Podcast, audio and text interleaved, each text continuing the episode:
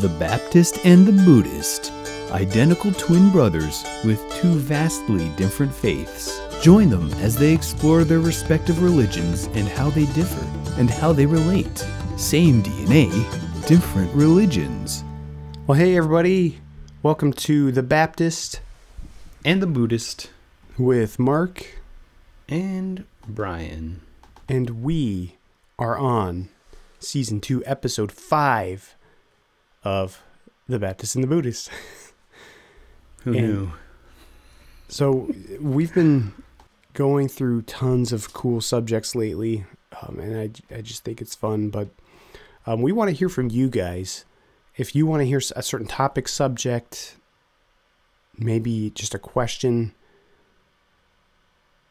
shout out to us, Baptist and Buddhist at gmail.com. And we are on every electronic platform imaginable Facebook, Twitter, YouTube, Instagram. Instagram, Reddit. We're on MySpace? Reddit. Oh, wait, no. We could be on MySpace if we wanted to, but no one Is goes. that on. still a thing? It's more like an ad graveyard, but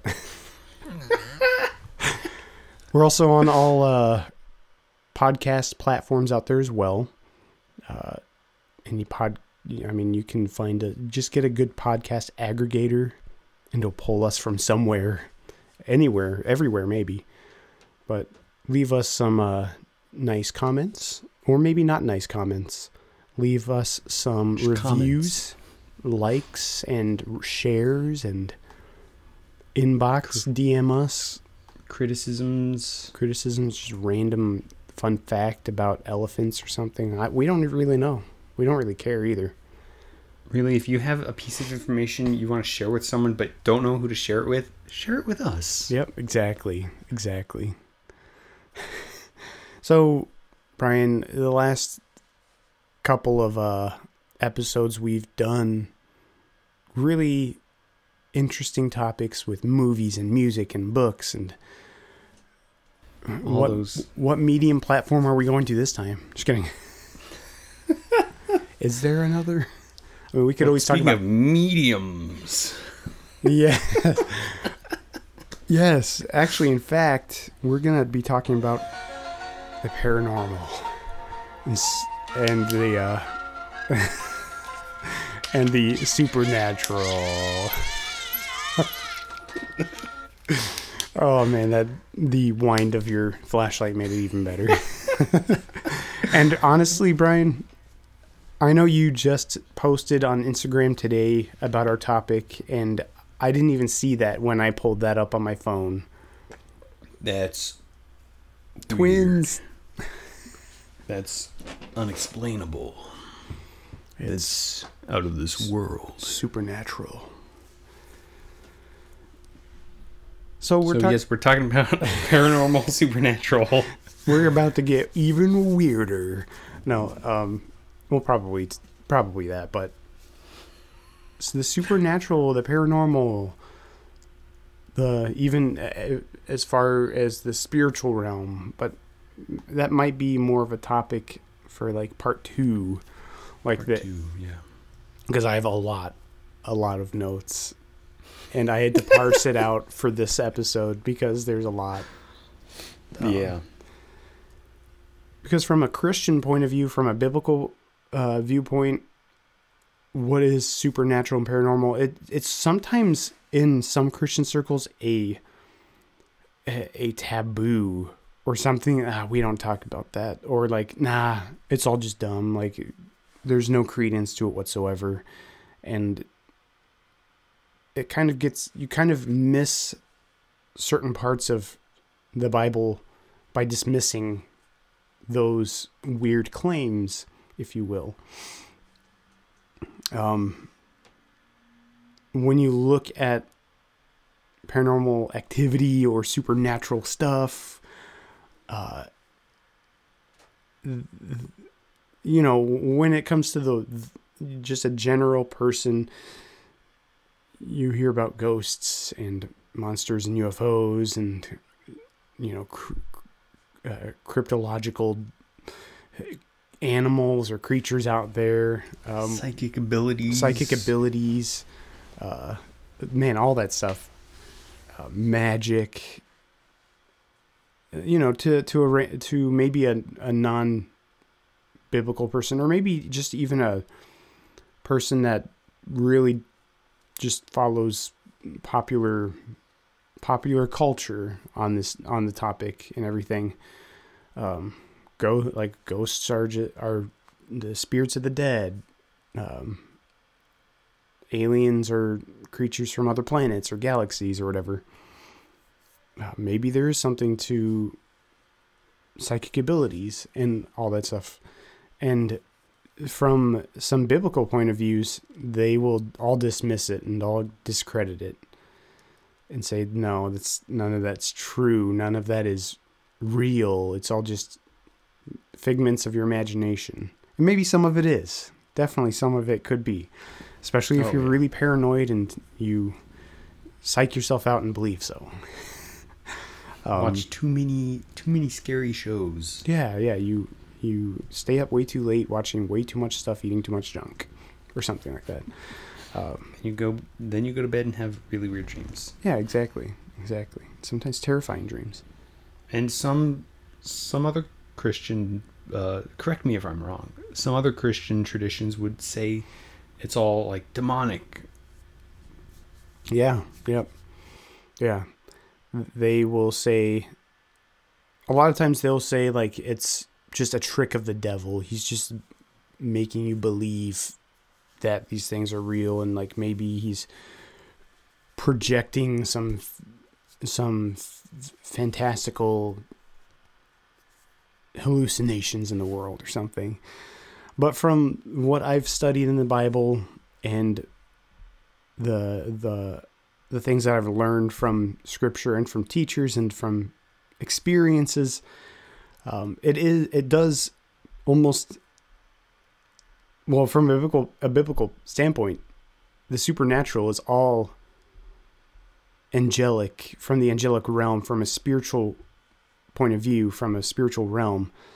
Um, I mean, supernatural. What does that mean? It's more than nature. It's it it's it comes from outside of nature almost in a way, um, and beyond. conventional reality. Beyond conventional reality. Exactly. Um, I'll just refer to you for cool definitions.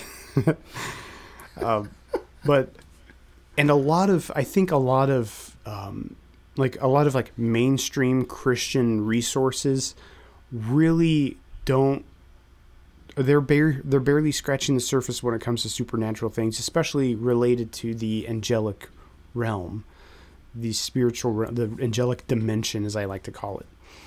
And they they don't want to dig into it and talk about it.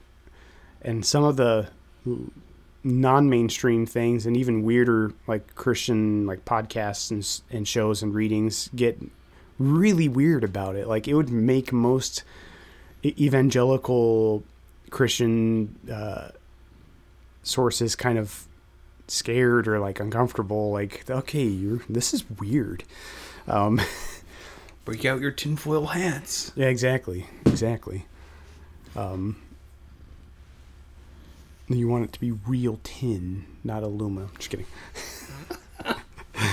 um, so, like, where do I even start with this? Like, I really want to start with talking about the angelic dimension, the angelic realm, but there's way too much to talk about that. So, I'm going to save that for next episode.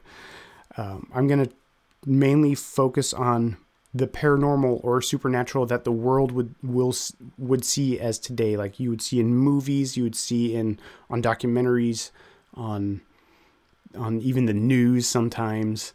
Um, like what is happening? Like how can we explain this stuff? Because everyone wants an explanation uh, everyone wants to understand why or how um, but from a from a very uh, from a very uh, uh, uh, introductory lesson on the angelic dimension or realm, just what I need to talk about so I can define what these are, Yeah. what this means in the Christian world. Um, we all know we all we've all heard of angels, and I'm pretty sure I've discussed it before on the show. Um, with with angels in the angelic realm, who are what are angels? They're beings created by God. With wings and halos and oh, that kind of stuff, right? Don't forget the harps. Oh, the harps. yes. Um, and uh, you see them in the Bible from before the earth was created and formed, before, well, I should say, before the earth was, before the earth was formed in the Genesis account. Um, you see them in the Garden of Eden. You see them during the pre-flood era in the Bible, and that's before Noah's flood. Um, you see them after the flood, which the Bible says be- before, like at the f- time of the flood and after, there were there were uh, angels and their offspring, which I'll get into in a little bit. Um, you see them in the time of Moses and Joshua going into the promised land. You see and angels through early Israel, um, throughout Israel's history, and even up until the Jesus and his birth and his ministry on the earth. That rhymed. Um, we see angelic activities and effects in the earth, on the earth. Um, and sometimes the angelic activity spikes and sometimes it does not. And uh, there's a good reason why. Um, so, angels are these these beings directly created from God in the and they dwell mostly unseen in this angelic realm in this dimension and i like to think of it as kind of the fourth dimension and the bible talks about four dimensions of heaven. The the the depth and width and breadth and height. And and uh, so there's some kind of weird thing about the angelic realm that we can't see it in our natural state. And it's hidden from us. And God has to unhide it from us to be able to see which he's done several times in the in the in the history of the Bible. Um, he will lift the veil or the veil will be taken away and men can see hundreds of angels on the mountainside or the angels will appear to people um, in in in ways of visions or just seeing them in real life. Um, and when we look at angelic history, we see there are basically good angels and bad angels. Some people like to call them demons. The King James Bible doesn't use the word demon, it's just devil, um, which means of evil, basically.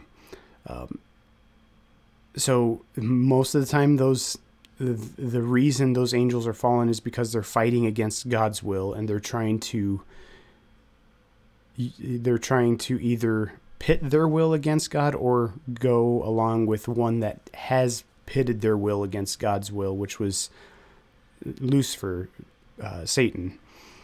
Uh, in the Garden of Eden, we see that they're described as gods with a lowercase g. A lot of people call them little g gods. Um, uh, because uh, the serpent in the garden told Adam and Eve that they'll be as gods, and they didn't say, "What are those?" They know they knew what they were talking about.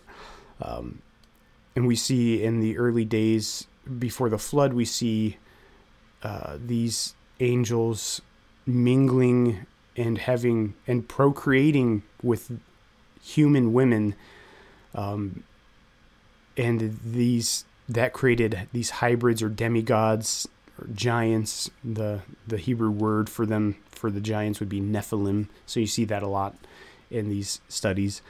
Um, but really, I mean, this can even go into legends of the past as well, with with gods, with these giants. The Bible ha- the Bible calls them uh, giants. They're they were mighty men, men of renown. Like they had fame to them, and they were even worshipped in some points, um, and not just before the flood, but also afterwards. Um, there's a whole backstory to why there were giants and why they specifically did this, um, and I can, I'll sum it up in a sentence or two. I can get into more detail, but basically, when God told the serpent that the seed of the woman would crush his head, he prophesied basically that, hey, one of these humans are going to beat you. Like one like the descendants of these two humans in the garden are going to beat you. And Satan's like, "Wow, how in the world do I deal with this?" Oh yeah, I'll corrupt their generations, their genes. So we see the the the fallen angels creating these hybrids to corrupt the seed of the seed of the woman basically. And that's why when God looked upon Noah before the flood, it said that he was perfect in his generations. That meant he was uncorrupted. Um, he, he wasn't just a good guy, but he was perfect in his generations, in his genes. Um, so there's a reason that the giants were trying, the angels were trying to basically flood the earth with giants. And uh, we see that, I think, uh, one point that a lot of people miss reading the Bible is that when like Joshua goes into the promised lands and he's they're Israel's armies are wiping these civilizations out. Those are all giant civilizations. Those are all corrupted seed. The there's like if you look at the their names, um, some of the names are like long necks. Um, there's like the there's Og of Bashan, uh, Bashan. He's he's like they're giants everywhere in those lands, and you even see like somehow they're messing with uh, with like the the genes of fruit because you see giant fruit like abundant fruit over in the promised land so things history as conventional even just a conventional biblical view is probably not exactly what it actually was it was probably a lot stranger than we imagined it was. Um, and even when, like, we see all this angelic activity, even when Jesus was on the, especially when Jesus was on the earth, because Satan's like, okay, this is, this is the seed that I was trying to prevent. So what am I going to do? Oh, we're going to take these, these spirits, which are in Hebrew, they're called the Rephaim. They're the spirits of the fallen. They're to indwell and possess these people of Israel to prevent Israel from obtaining their kingdom because Israel was going to become a nation of priests. Priests could not be tainted, and that's why Jesus went around healing the whole nation, and that's why he healed because they the priests couldn't be tainted or maimed. He, they had to be healed to perfection in a complete body, so that's why Jesus healed. So in general, like the angels, the fallen angels are always trying to corrupt man to counter God's program. And if you look in this age, we're not dealing with a physical kingdom.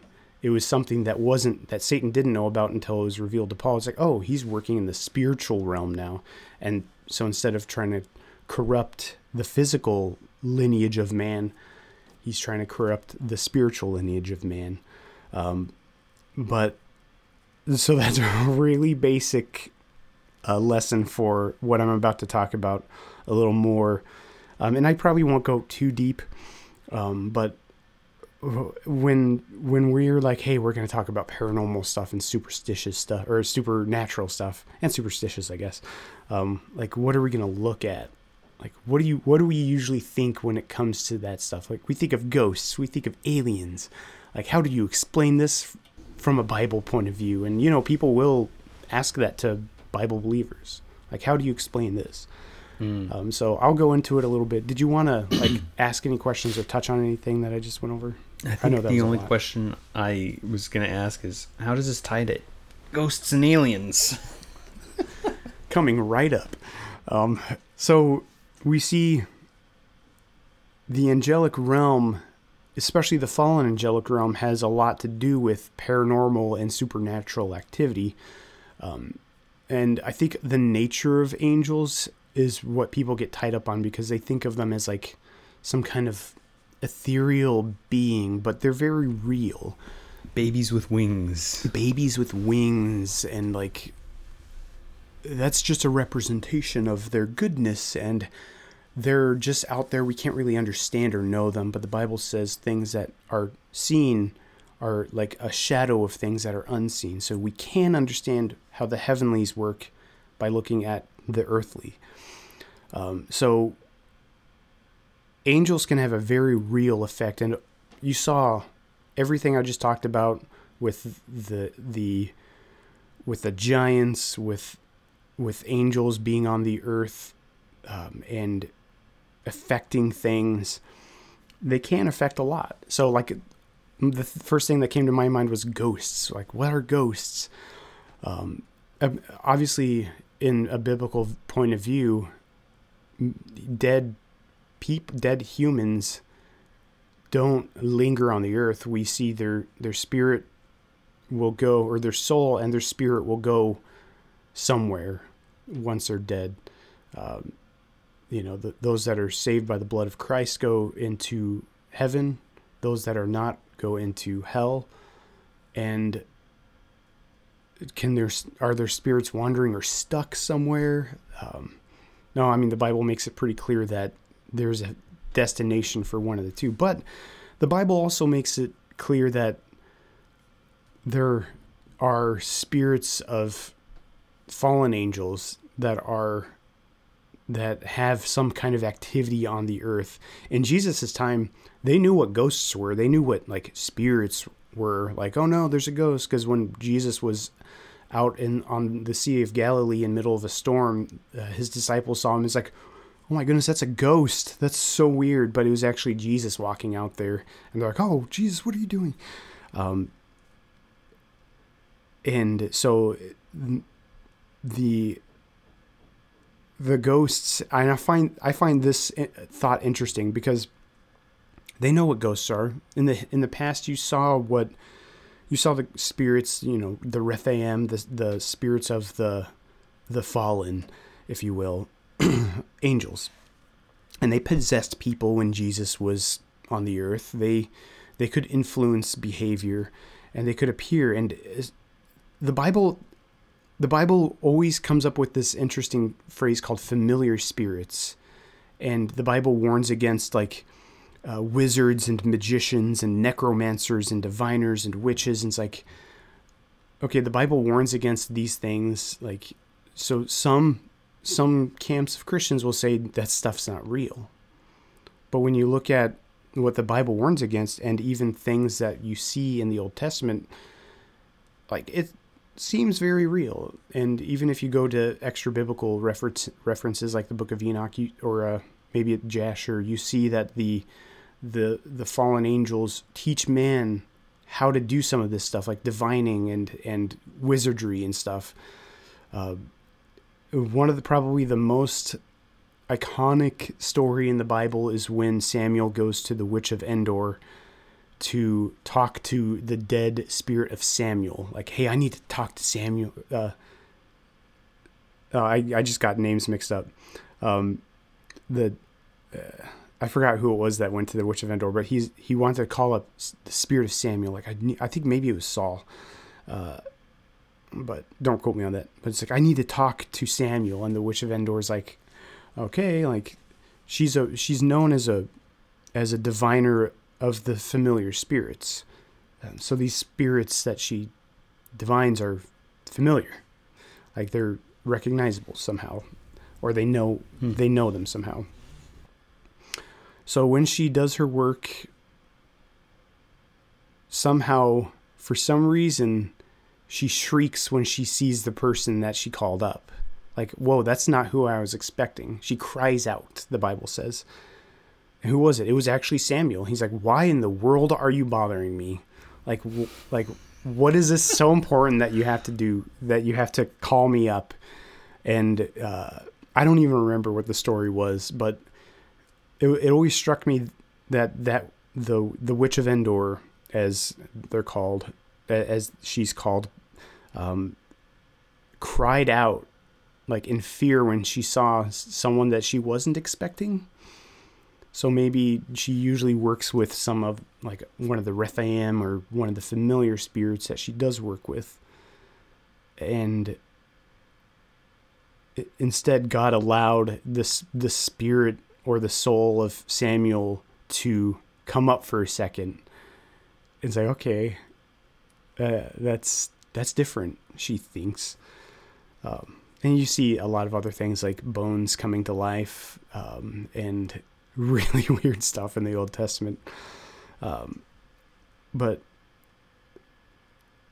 a lot of times you'll see interesting stories these days about some like paranormal ghost activity or something. I've heard a lot of interesting accounts from um, from preachers, like especially in Haiti. For some reason, there's like a lot of quote unquote demonic demonic activity there. Um, people like some like people will come around to these uh, preachers or whatnot, maybe like they're street preaching or something, and they have a speaker and microphone. And for some reason, whenever these people come around, maybe they're like uh, into the the the religion there. Uh, maybe they do kind of some kind of witchcraft or something, whatever you want to call it. And but for some reason, it always messes up their audio. Maybe there's a technological reason for that. Um, but I've also heard a lot of interesting. I'm not going to really bring it up on the air, but interesting stories from uh, some of my good friends that they've had experiences with some of these people, um, especially with like divining and and uh, like witchcraft that they were almost trapped in these cults. Eh, sometimes you know like the basement cults, um, and uh, you know weird stuff like sacrificing babies and stuff. Um, some of those weird, weird, uh, out there cults. um, and there's just a lot of a lot of interesting stories out there. Um, and you know, if you in from a biblical point of view, if you invite this activity into your life, it'll it'll probably manifest itself somehow, and it's not just in like some esoteric kind of way, like oh, it's gonna mess up your your your life and you're not gonna be happy or something. Like it, it could be a very real way, but the reason we don't see you know demonic possession like we did like we did in Jesus's time especially when he was on the earth or even with like the apostles ministry on the earth um, is because Satan know now knows that okay, we're not dealing with the earthly kingdom to come right now. We're dealing with these this uh, this body of Christ that is going to take over the heavenly realm, especially from the fallen angels, because there's a war in heaven, in the heavenlies. There always has been. There probably still is right now. Um, so there still can be activity, but I don't think there's much emphasis in like Satan's armies, if you will, um, for those for that activity. Um, so uh, that's all I'm gonna say on ghosts, um, and you know psychic abilities and whatnot too. There's always a there's always a a thought of psychic abilities as well with like oh that's impossible like you can never do that and but I mean if you if you look at these Old Testament abilities that some people had that worked through like some kind of craft of some sort mm, that maybe the fallen angels taught men who knows? Like it could be possible. I'm not going to i'm not going to say no because we don't see it these days or maybe there are a lot of fakers out there I mean, I could say that too about spiritual healing in churches. Um, I could I could say I could say a lot about that and the some of the scams they are too. So good or bad, you know, miracles or or or uh, abilities. I mean, maybe there are, maybe they're not. But Paul says in his epistles that these spiritual gifts would cease at some point, and we see that throughout his ministry that where he stopped speaking in tongues and stopped um, performing miracles, and he talks about that which was perfect has come, which is like uh, he said the the these gifts and miracles will stop when that which is perfect will come, and a lot of a lot of us speculate that it's the Bible being completed, the Scripture being completed. Um, so that's ghosts for you. I also have some weird stuff on aliens, but I wanted to break real quick just to see if you had any questions or wanted to follow up on anything that I said. Um, yeah, there was the the story you related in from the Bible of Samuel appearing to the the diviner and how they were surprised at that. Um, and so I'm guessing that the the spirits of the dead are purported to actually be these fallen angel spirits, Yeah. like Yeah. masquerading Basically, as yeah. the dead. Okay. Yep. Um, And and, there's they- another. What Satan likes to do, he's called the deceiver.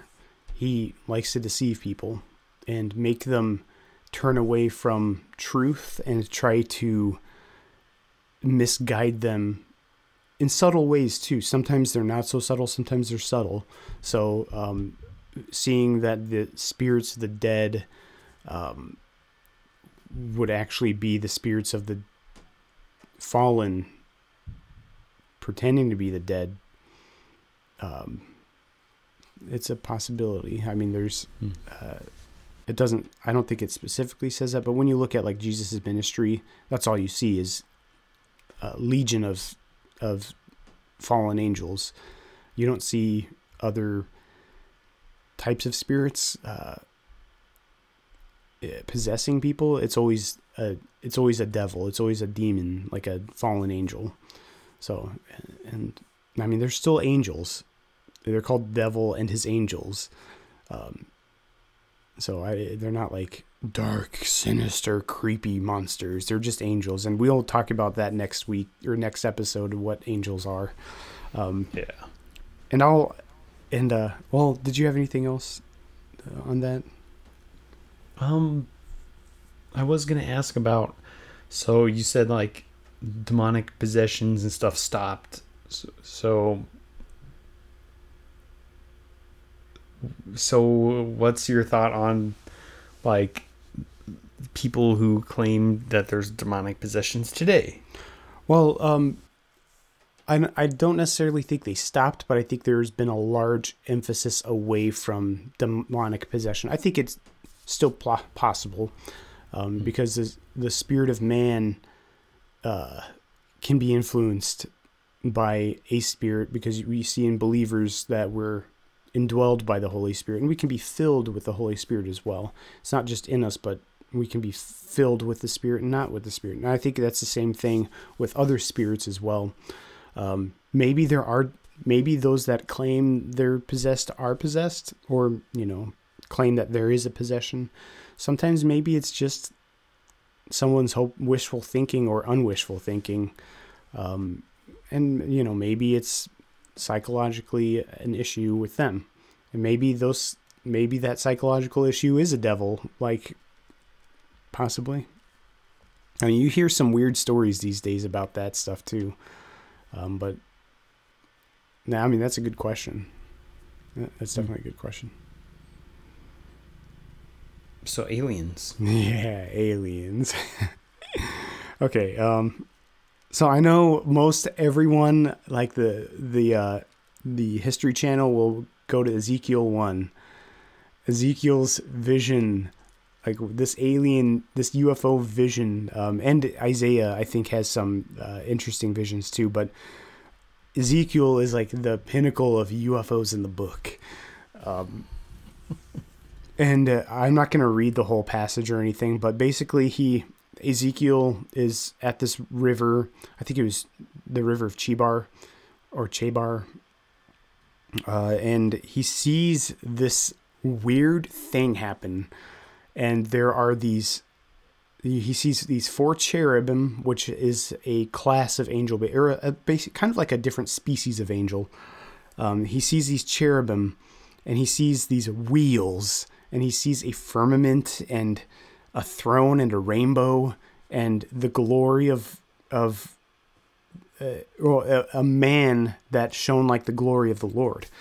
Um, and it's like, whoa, what in the world is that? And people will say it was a UFO, it was alien craft. And I'm not going to say no to that because if you're talking technicalities, it is a craft from not from this world. So it is an alien craft. Um, the, the weird thing is, oh, I think this trips up a lot of people, though. Um, we see four cherubim, and really the setup is these four cherubim with the, this wheel within a wheel, and there's like this.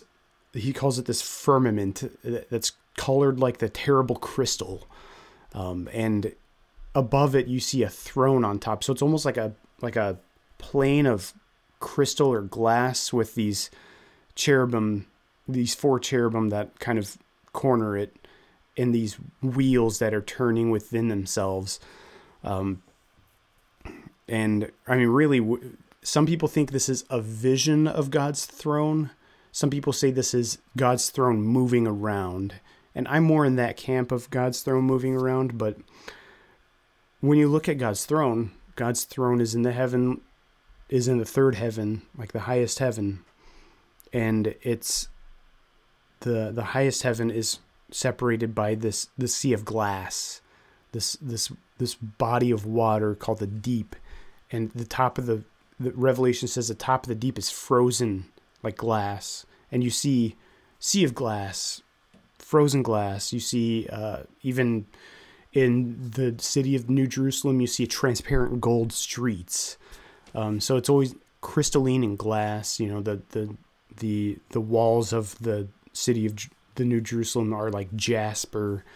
Um, it's basically like this huge futuristic crystalline building, um, and it's layered on different gem, different type of gemstone.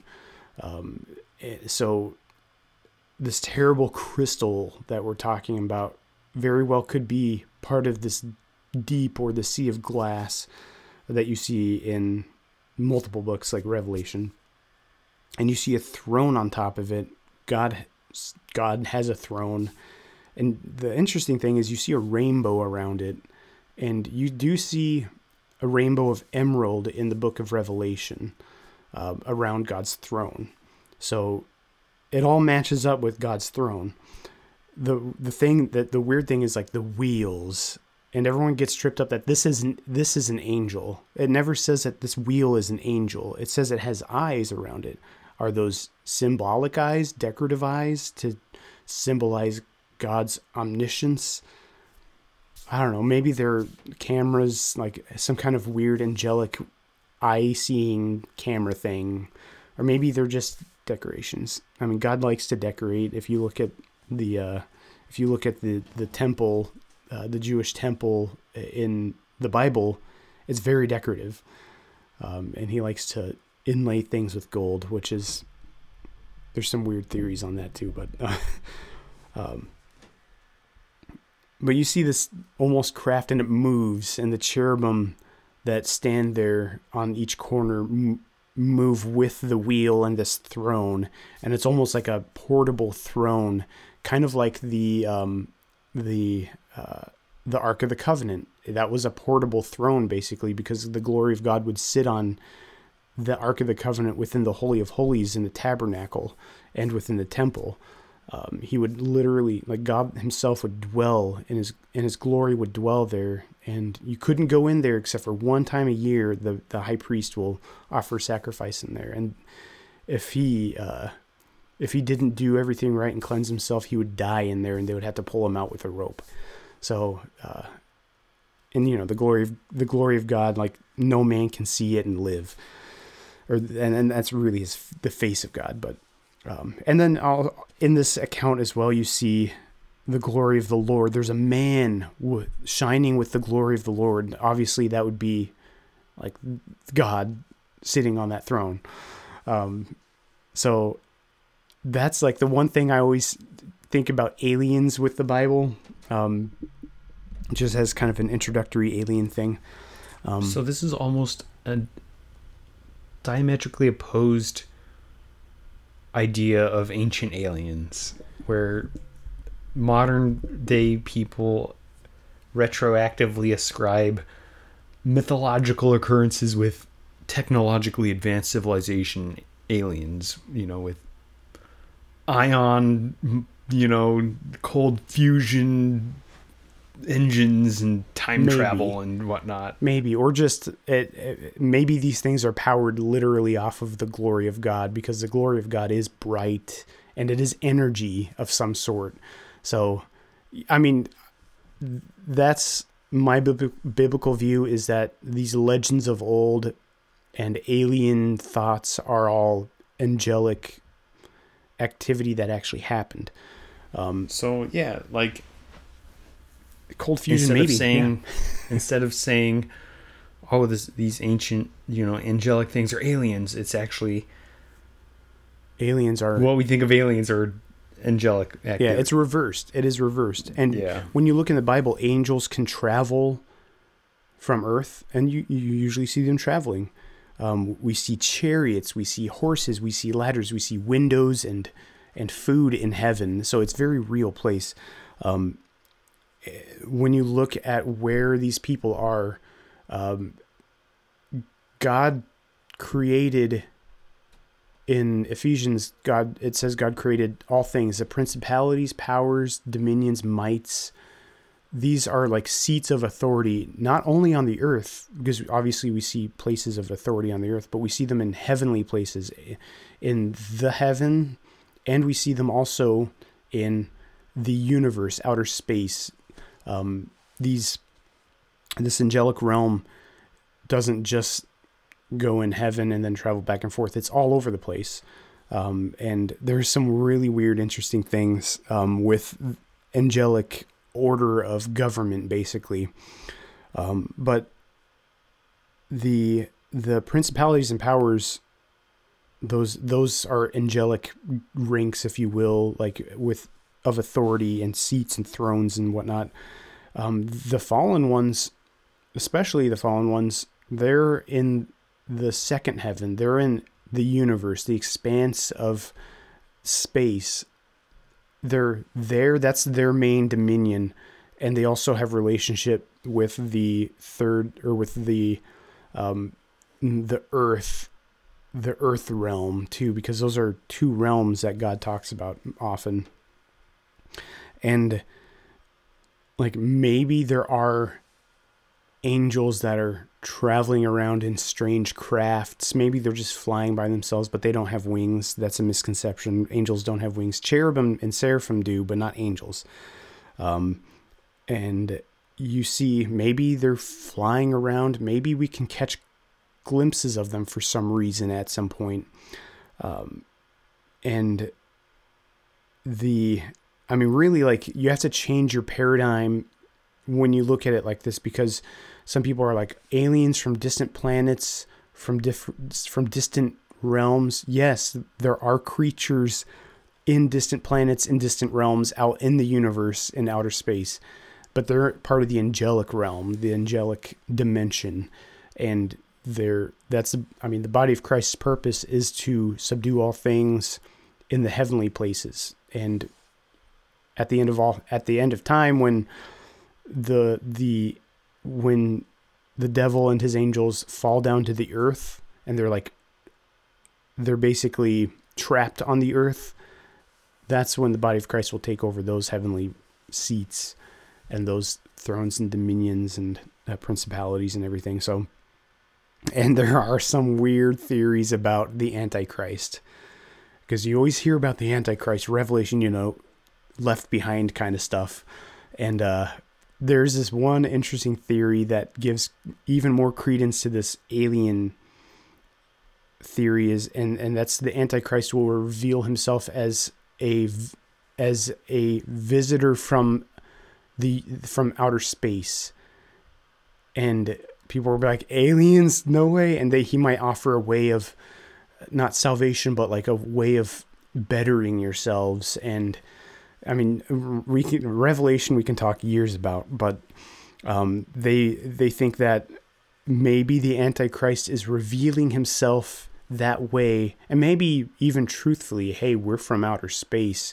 We're like, I'm not going to say that we were cast out by God onto the earth, but hey, we're here now, um, and uh, I mean, some so alien invasion. Yeah, an alien invasion, basically. Yep. And I mean, you see some weird stuff with like statues that come to life. Some people think they're robots that serve the Antichrist, um, and giants will come back again because you know So you're- the angels have nowhere else to go. The fallen angels don't have nowhere else to go. So what's going to happen? Whoops, more giants.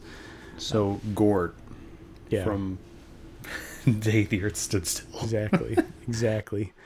Um, but and some people think that that Satan's trying to influence and and uh, get us used to that idea with like so much sci-fi. And really, when you look at other denominations, when you look at movies, when you look at anything that man can think up of, it's gonna happen one way or another. Not maybe not in this time frame, but maybe in another dispensation or age on the earth. Um, I mean, there's a there's a war in heaven now. There will be a war in heaven in the ages to come, and I mean, that's a war in the stars. That's Star Wars. Uh, um, I mean, you see it. You see it.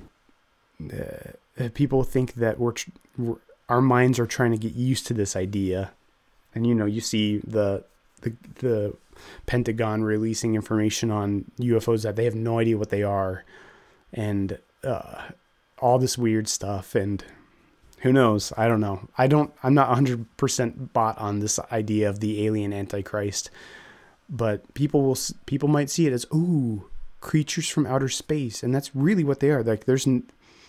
They're, they are thinking of that correct, probably just not the right perspective. Hmm. So Interesting. yeah, it's really weird stuff. And it can get weirder if we keep talking.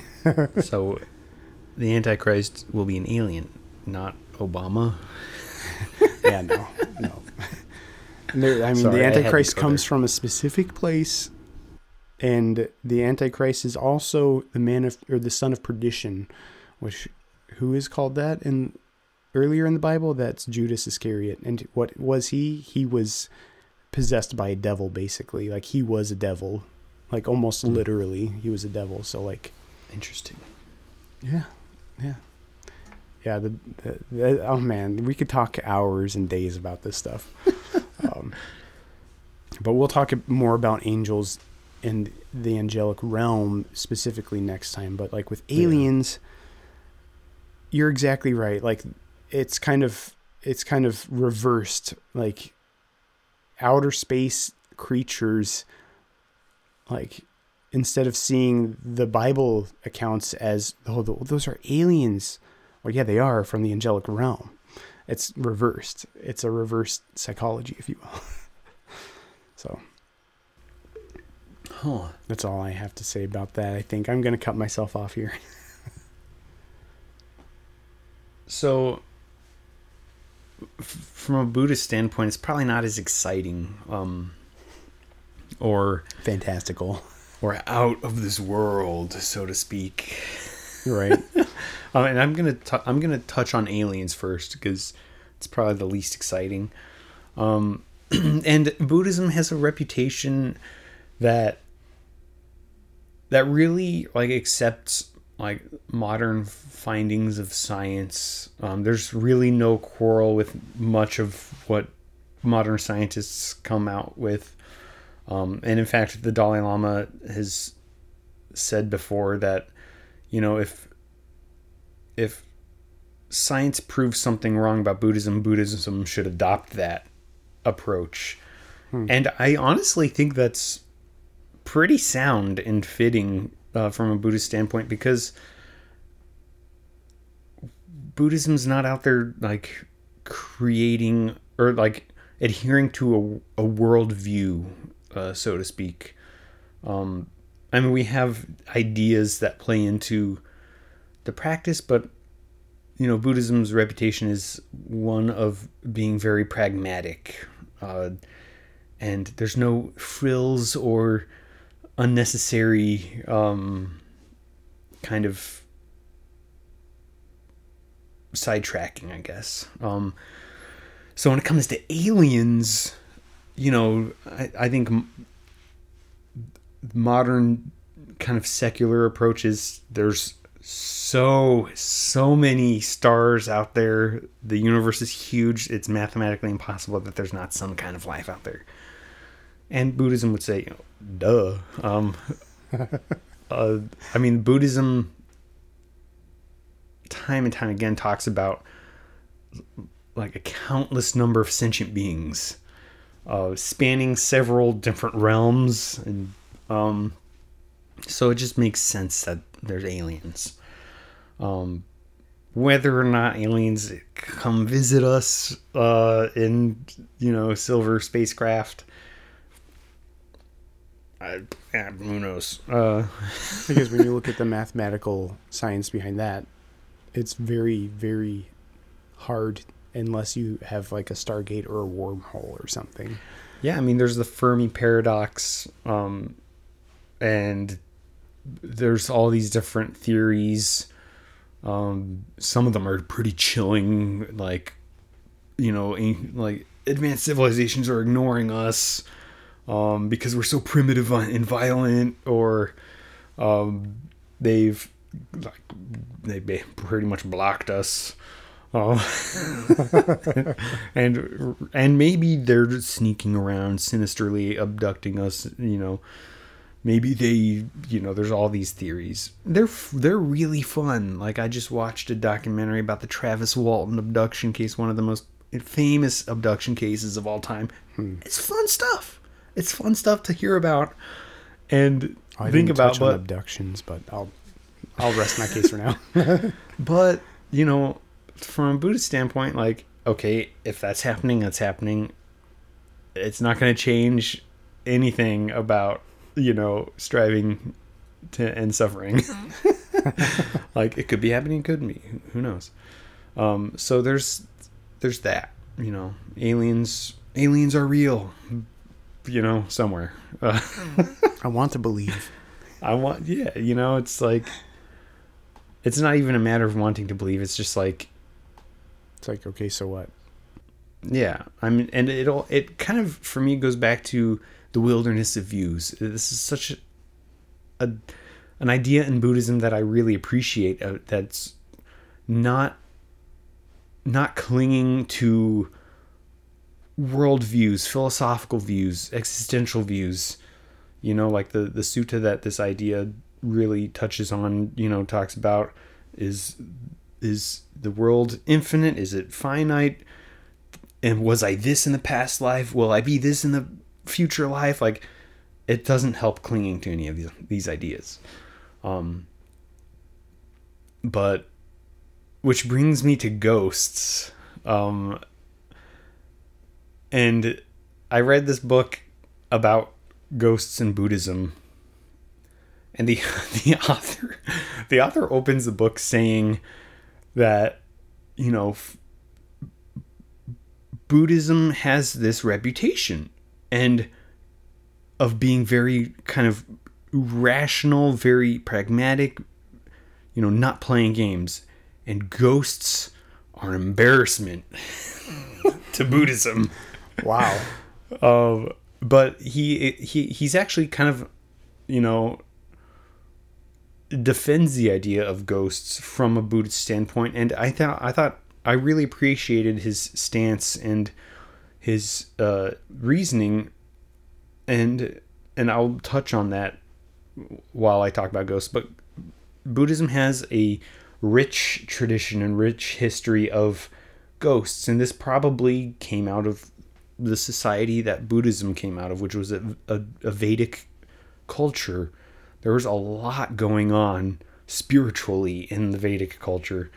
Um, and this is where a lot of the cosmological ideas of different realms comes into Buddhism too, hmm. which is not to say that it's not true or not false, because in the end, I don't want to say it doesn't matter, but it doesn't hold as much weight within Buddhism as you might initially think.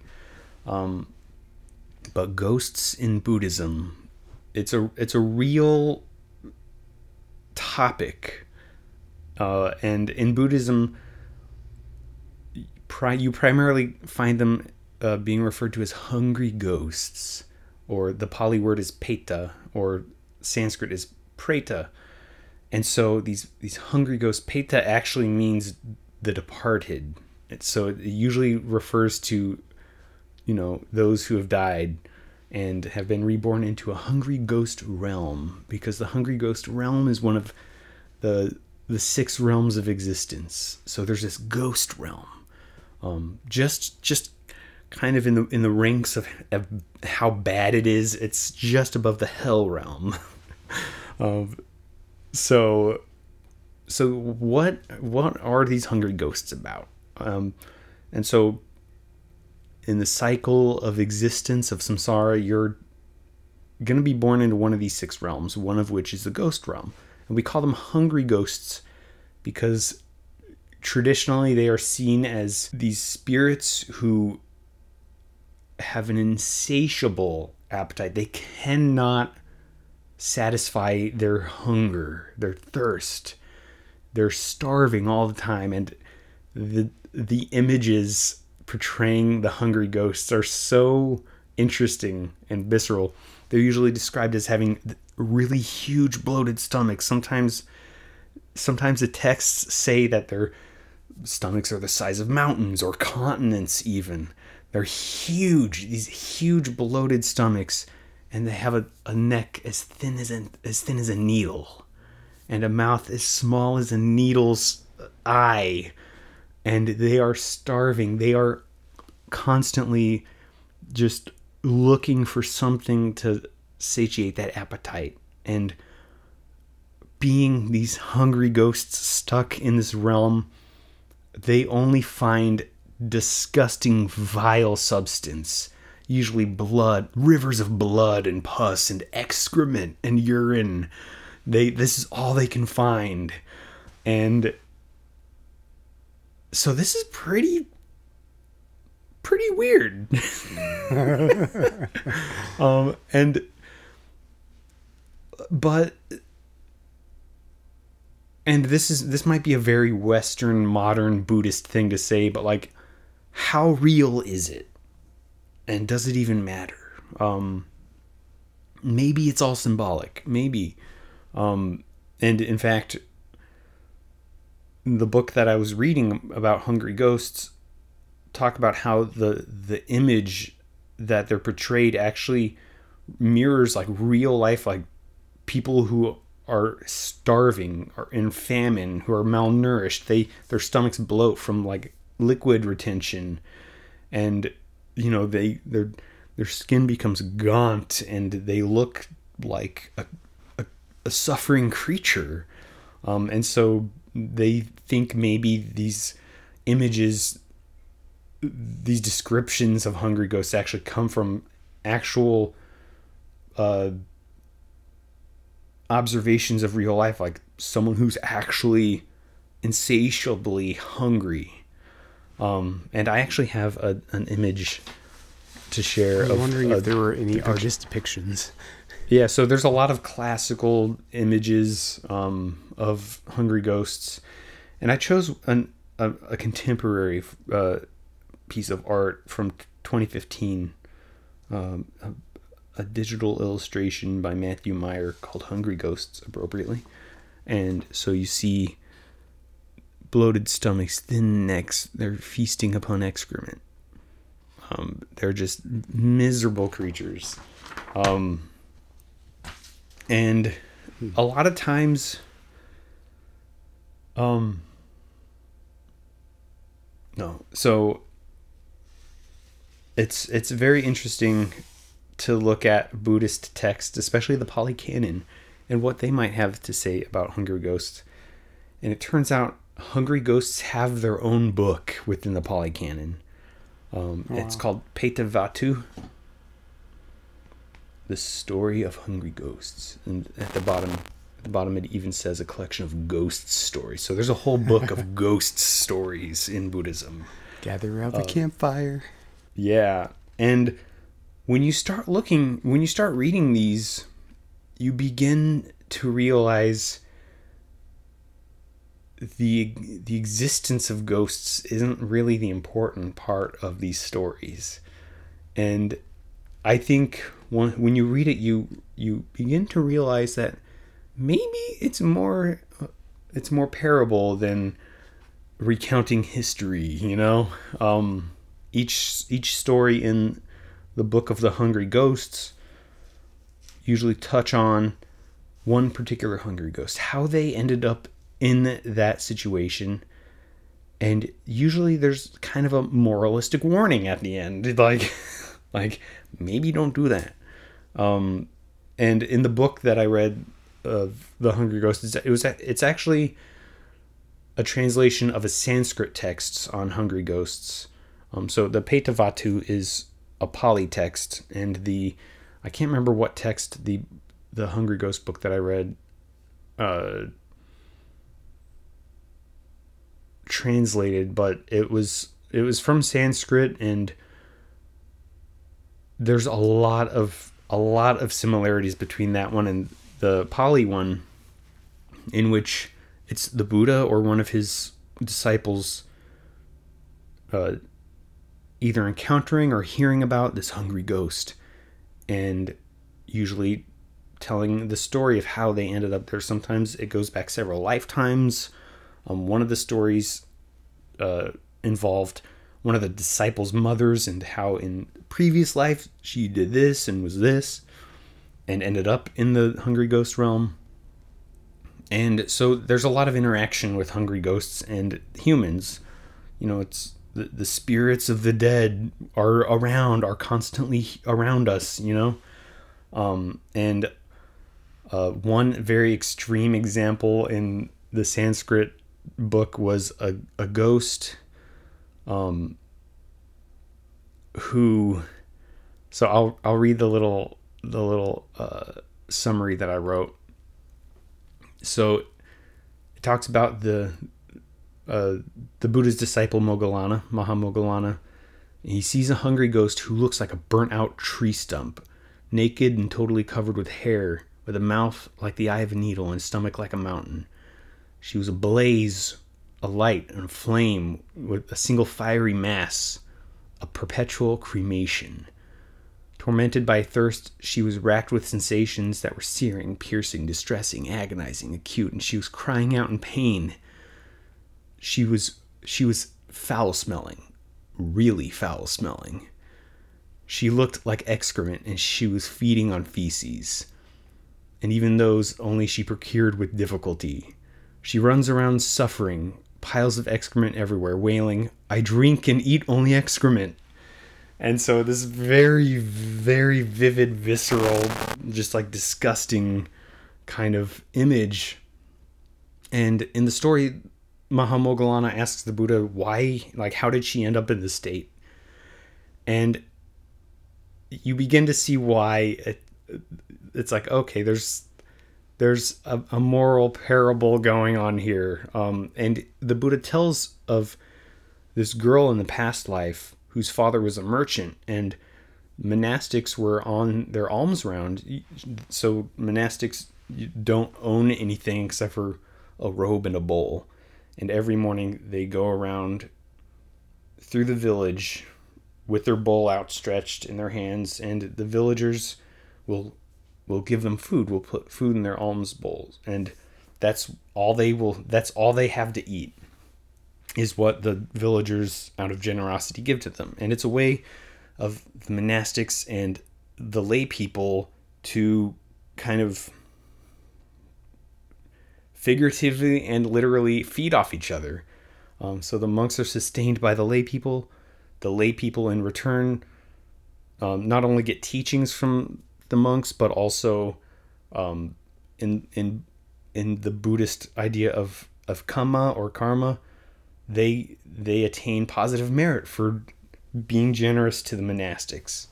Um, and so these these monks are on alms around, and this merchant tells his daughter, "Hey, go get go get food for the monks, you know, we got to get them the the best we have."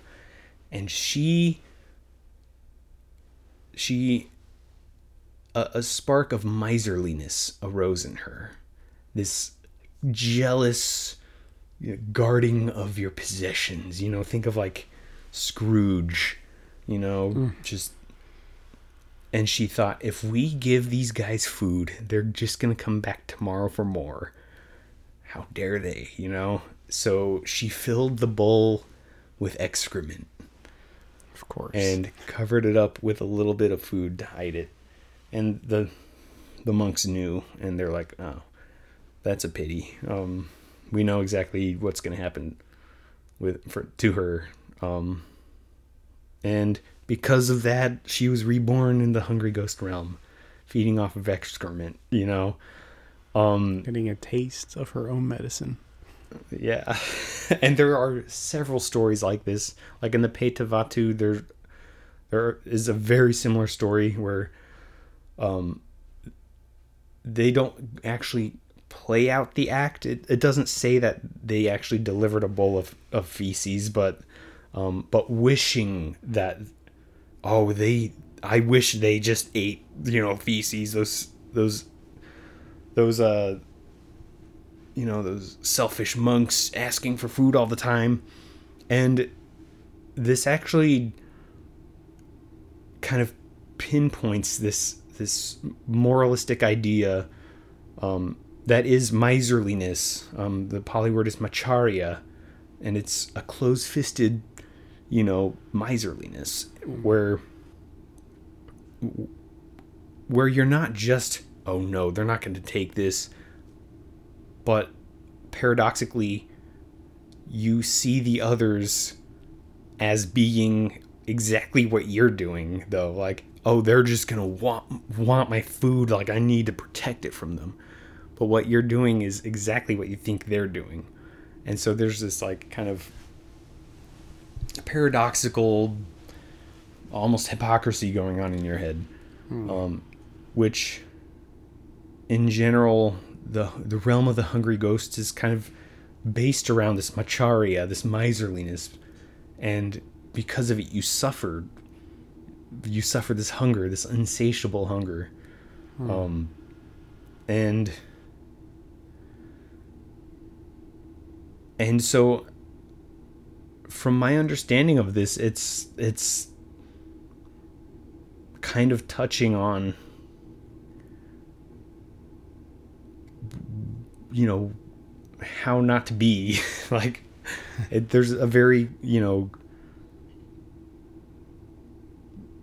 moral of the story kind of um So, with all this being like parabolic, if that's the right word, um, paraboly, um, like, are there natural explanations for these claims of ghosts or spirits or like devil possessions or whatever? Like, are there, is there a Buddhist point of view on that, or is it more of like uh, the alien thing? Like, okay, so what? i mean that's i mean that's a really you know it's a really important question I, as far as like you know demon possessions it's interesting because you don't get a whole lot of that within like buddhist culture. Maybe you do maybe in some cultures there are these you know demon possessions happening but at least in the western buddhist culture you don't get that as much. Um, so that's not really that's a non-issue i would say. But you know ghosts like you know traditional buddhist texts talk about a ghost realm just as it talks about an animal realm a human realm hell realm heaven realm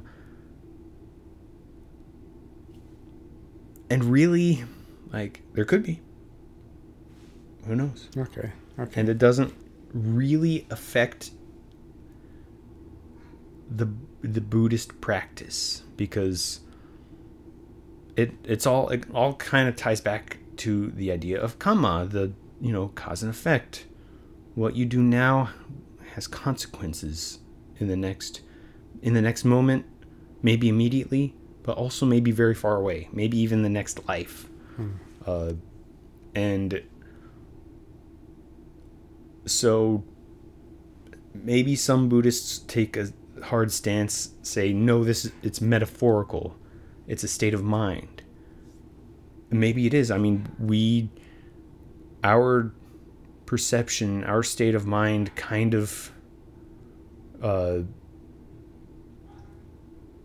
kind of will shape how we view the world um i mean the f- first verse of the dhammapada says that all experience is created by mind uh, led by mind, influenced the, by the mind. Um, and not saying that the world around us is is purely mind made, but how we experience the world is highly influenced by our mind. Yeah, your perception is your reality.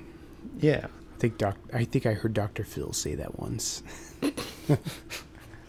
um, and and it's interesting that you bring this up because uh, there's a quote in the book um, about exactly about this topic, and it's from Rupert Gethin, who says cosmology is a reflection of psychology and vice versa.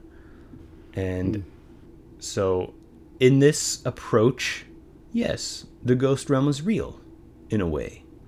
Uh, when one, you know, when one perpetuates this macharia, this miserliness, um, one could say that they, at least maybe temporarily, visited the hungry ghost realm.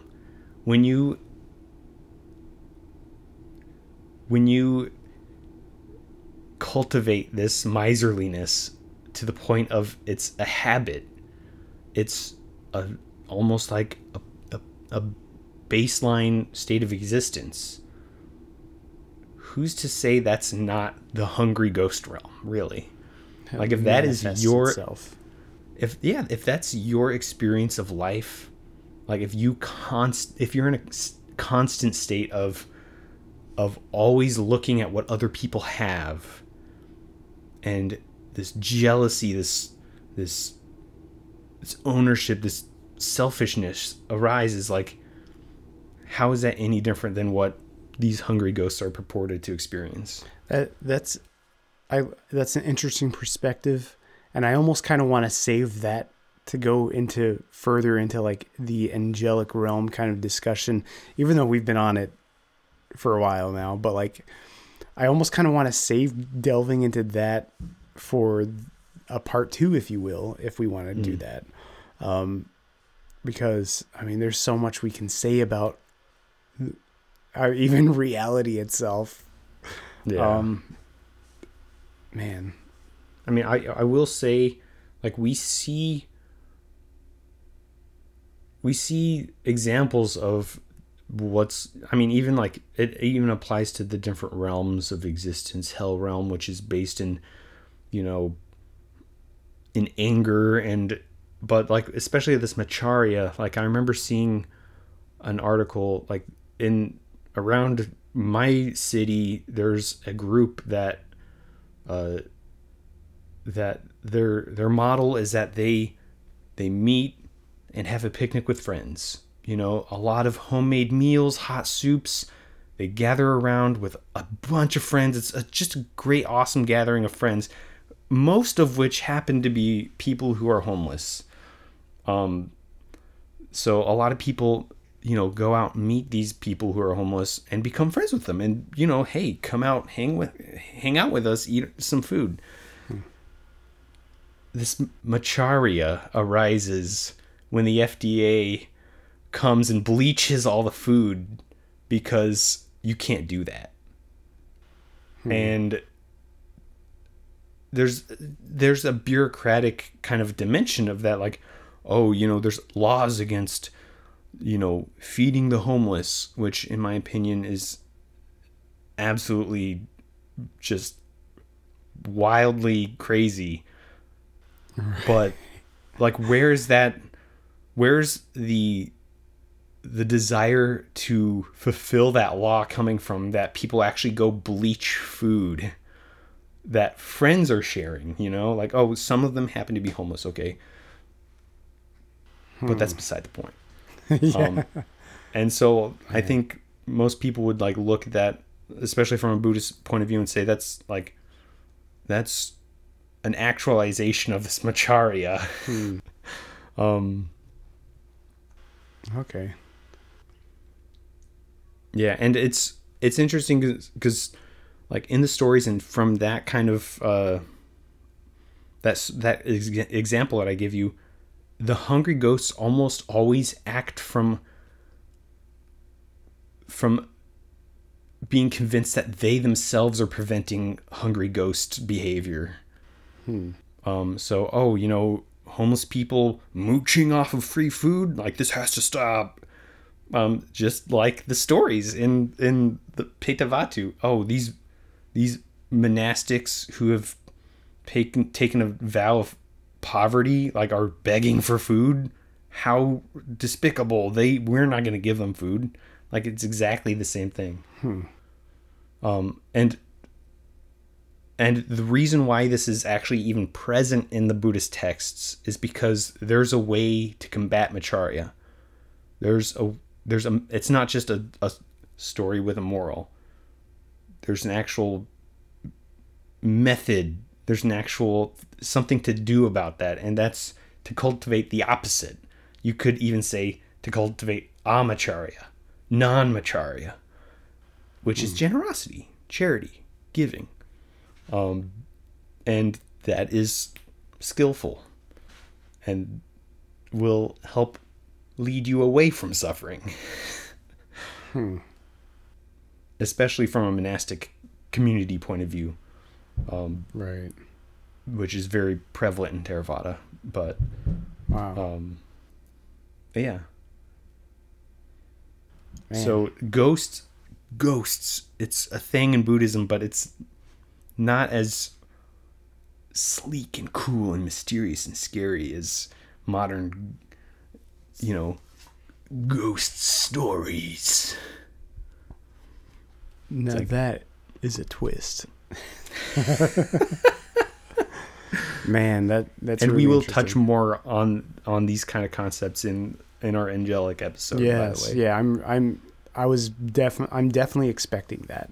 Definitely expecting that because I, I can see where you're going with it, and uh, I do kind of I do want to go deeper into that uh, into that um, way of looking at it and that perspective. Um, and very interesting. Very interesting. yeah. Well, I think that's going to do it for this episode. We will continue this discussion on kind of a part two thing going on, but um, I'm gonna I'm I'm going to go to an angelological uh, kind of study or perspective on the next episode. The angelic realm, the spiritual realm. What is it? Where is it? And how is it? Yeah, and that's going to be really interesting to approach from a Buddhist standpoint yeah. because it's going to be vastly different. Oh, definitely. I I can definitely see that. But wow, yeah, really interesting stuff. It's it's weirder than from your your your perspective than I thought it would be. Um, you're like, oh, it's gonna be, it's not gonna be much. It's gonna be boring, and then you end up reading a whole book about it, and it's weird. Yeah, I Uh, mean, to be honest, like I went in thinking like, wow, it's just gonna be a topic to gloss over, and then I remembered, wait, there's an, a whole book in the Pali Canon about ghosts. there you go. exactly. Well, um, everyone, tell us what you think. um, uh, tell us how weirded out you were, Because Do you believe in ghosts and aliens? And do you? I didn't even touch on supernatural powers, but And I we- will we on- could- in the next we could- yeah, we could still do that next episode. Definitely. I, there are some things that you reminded me of. I'm like, oh yeah. it will. That topic will be relevant. Oh, awesome. Okay. Well, guys, tell us what you think. Baptist and Buddhist at gmail.com. L- give us a comment or DM on whatever platform you're finding us on. Twitter, Instagram, Facebook, TikTok, Reddit. Wow. That's uh, I I couldn't have done that. um, and uh, yeah, leave us reviews, likes, shares, whatever. Um, I do have some good questions from a listener for the next episode. Um, it's uh, it uh, so far it seems like our number one listener. They really like to get involved, so it, we're gonna see what the uh, this next one is. And it was like I never even thought of that before. Like, why didn't I like? Why have I never even thought of this question? So we'll touch on that next time. Um, thank you for listening. Yeah, thank you for listening.